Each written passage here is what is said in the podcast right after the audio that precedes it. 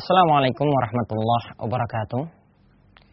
Alhamdulillah kita bersyukur kepada Allah Subhanahu wa taala.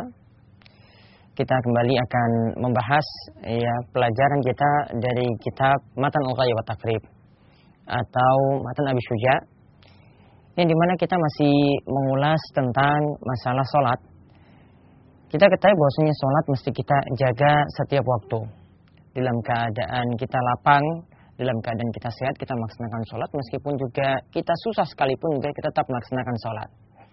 Kali ini kita akan melihat satu sholat yang dilakukan dalam kondisi genting, dalam kondisi susah, dalam kondisi penuh kekhawatiran, yaitu dikenal dengan sholat khauf. Para pemirsa sekalian, Allah Subhanahu wa taala berfirman dalam surat Al-Baqarah 238 dan 239, "Hafidhu 'ala sholawat wa sholatil wusta wa qumu lillahi qanitin." Jagalah salat-salat ya yang lima waktu dan juga jagalah sholat wusta yang dimaksudkan adalah sholat asar. Jagalah sholat lima waktu dan juga sholat asar.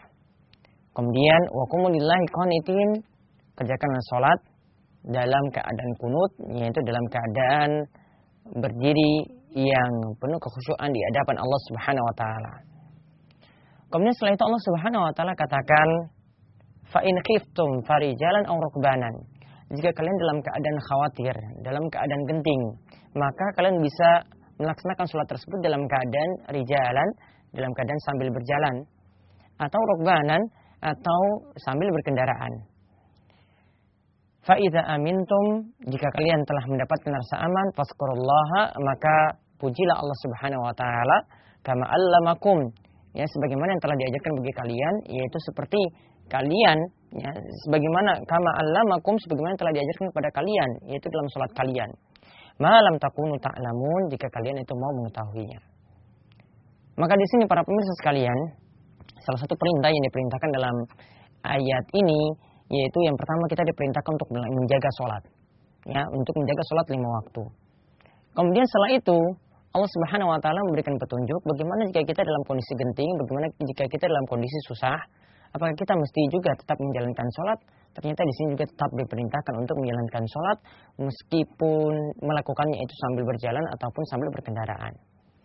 Nah di sini Abu Suja itu menyebutkan ada tiga bentuk di sini ya dan di sini kami ringkaskan apa yang disampaikan oleh beliau.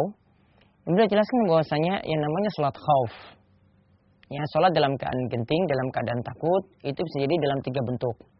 Dua bentuk yang beliau sebutkan, ini terjadi pada peperangan Ya dua bentuk yang disebutkan oleh Abu Syuja itu yang terjadi pada peperangan. Yaitu yang pertama beliau sebutkan bagaimana kondisinya jika musuh itu berada di bukan di hadapan kiblat. Ya, bukan di arah kiblat. Bagaimana jika musuh itu bukan berada di arah kiblat? Nah, di sini ada dua kondisi kata beliau yaitu musuh itu bisa jadi ada di hadapan kita. Ya, kita sebagai orang yang diserang itu musuh ada di hadapan kita. Ataupun musuh tersebut itu membelakangi kita. Maka nanti dilakukan sholat ya tatkala itu menghadap ke arah musuh ya baru nanti bergantian untuk melaksanakan sholat tersebut ya. Nanti bergantian untuk melaksanakan sholat tersebut nanti ya salah satunya itu melaksanakan satu rakaat ya. Lalu kemudian ya nanti jamaah yang lainnya itu kemudian jamaah jamaah yang pertama ini kemudian menyempurnakannya lagi. Kemudian dilanjutkan uh, setelah itu untuk kelompok kedua melaksanakannya demikian pula saling bergantian. Intinya dalam kondisi seperti ini pun tetap disyariatkan untuk melaksanakan sholat berjamaah. Ya dan di sini nanti bergantian. Begitu juga nanti tatkala musuh di arah kiblat. Ya kalau musuh di arah kiblat di sini kita tidak bisa bergantian. Ya namun apa? Nanti akan dibentuk dua soft. Ya, nanti ketika itu bertakbir bersama imam, ya. Kemudian nanti ketika sujudnya itu nanti bergantian. Ya, nanti ada satu kelompok itu nanti sujud terlebih dahulu, kelompok yang lain itu berdiri untuk menjaga. Kemudian nanti bergantian, ya setelah kelompok yang pertama itu sujud kemudian dia berdiri, ya nanti bergantian lagi untuk menjaga. Artinya di sini ya tetap ya ada di antara dua kelompok tersebut yang saling menjaga. Berbeda dengan cara yang pertama tadi, kalau cara yang pertama tadi, ya nanti satu kelompok bertugas menghadang musuh atau menjaga musuh. Karena musuhnya ketika itu bukan di arah kiblat. Namun kalau ini di arah kiblat ini lebih berat lagi. Karena ketika sholat seperti ini pun masih dituntut untuk menghadap kiblat. Nah, dan di sini dari dua bentuk ini kita bisa ambil beberapa pelajaran dalam kondisi susah seperti ini juga tetap ada sholat berjamaah. Kemudian dalam kondisi susah juga seperti ini, ya, dikatakan bahwasanya jamaah itu tidak boleh ditinggalkan, ya, dan nanti bergantian untuk saling menjaga untuk melaksanakan sholat berjamaah tersebut. Nah, kemudian yang bentuk yang ketiga beliau sebutkan, ya, ini ketika kondisi sangat sangat genting. Ya, misalnya perang yang sedang berkecamuk. Ya, maka kata beliau, kalau tadi kita bisa sholat membentuk sab seperti itu, tapi di sini kata Abu Syuja, fayusalli kaifa amkanahu. Maka nanti orang itu sholat sesuai dengan kondisi yang dia itu mampu. Bagaimana dia itu mampunya? Apakah sambil rajilan, ya, ataukah sambil rakiban, apakah sambil berjalan, ataukah sambil berkendaraan dia sholat dalam keadaan seperti itu mustaqbil al-kiblah atau ghair mustaqbil al-kiblah. Baik ketika itu menghadap kiblat atau tidak menghadap kiblat, ya, maka dilakukan kondisinya ya kaifa amkanahu sesuai dengan apa yang dia mampu. Nah, ini yang dilakukan ketika melaksanakan sholat khauf tersebut. Jadi pelajaran-pelajaran penting bisa kita ambil di sini. Dua pelajaran penting bisa kita ambil.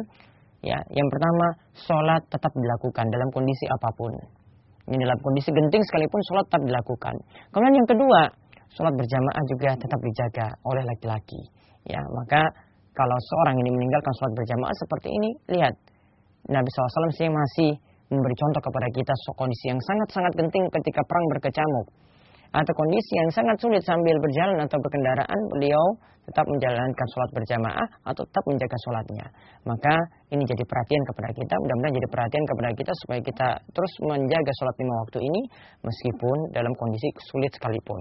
Maka ingat, sebagaimana yang Allah Subhanahu Wa Taala katakan tadi, hafizu ala sholawati wa sholatil wusta. Jagalah sholat yang lima waktu dan juga sholat wusta yaitu sholat asar. Mudah-mudahan Allah Subhanahu wa taala memberi taufik kepada kita untuk terus beribadah dan beramal soleh kepada Allah Subhanahu wa taala. Wabillahi taufiq wal hidayah. Wassalamualaikum warahmatullahi wabarakatuh.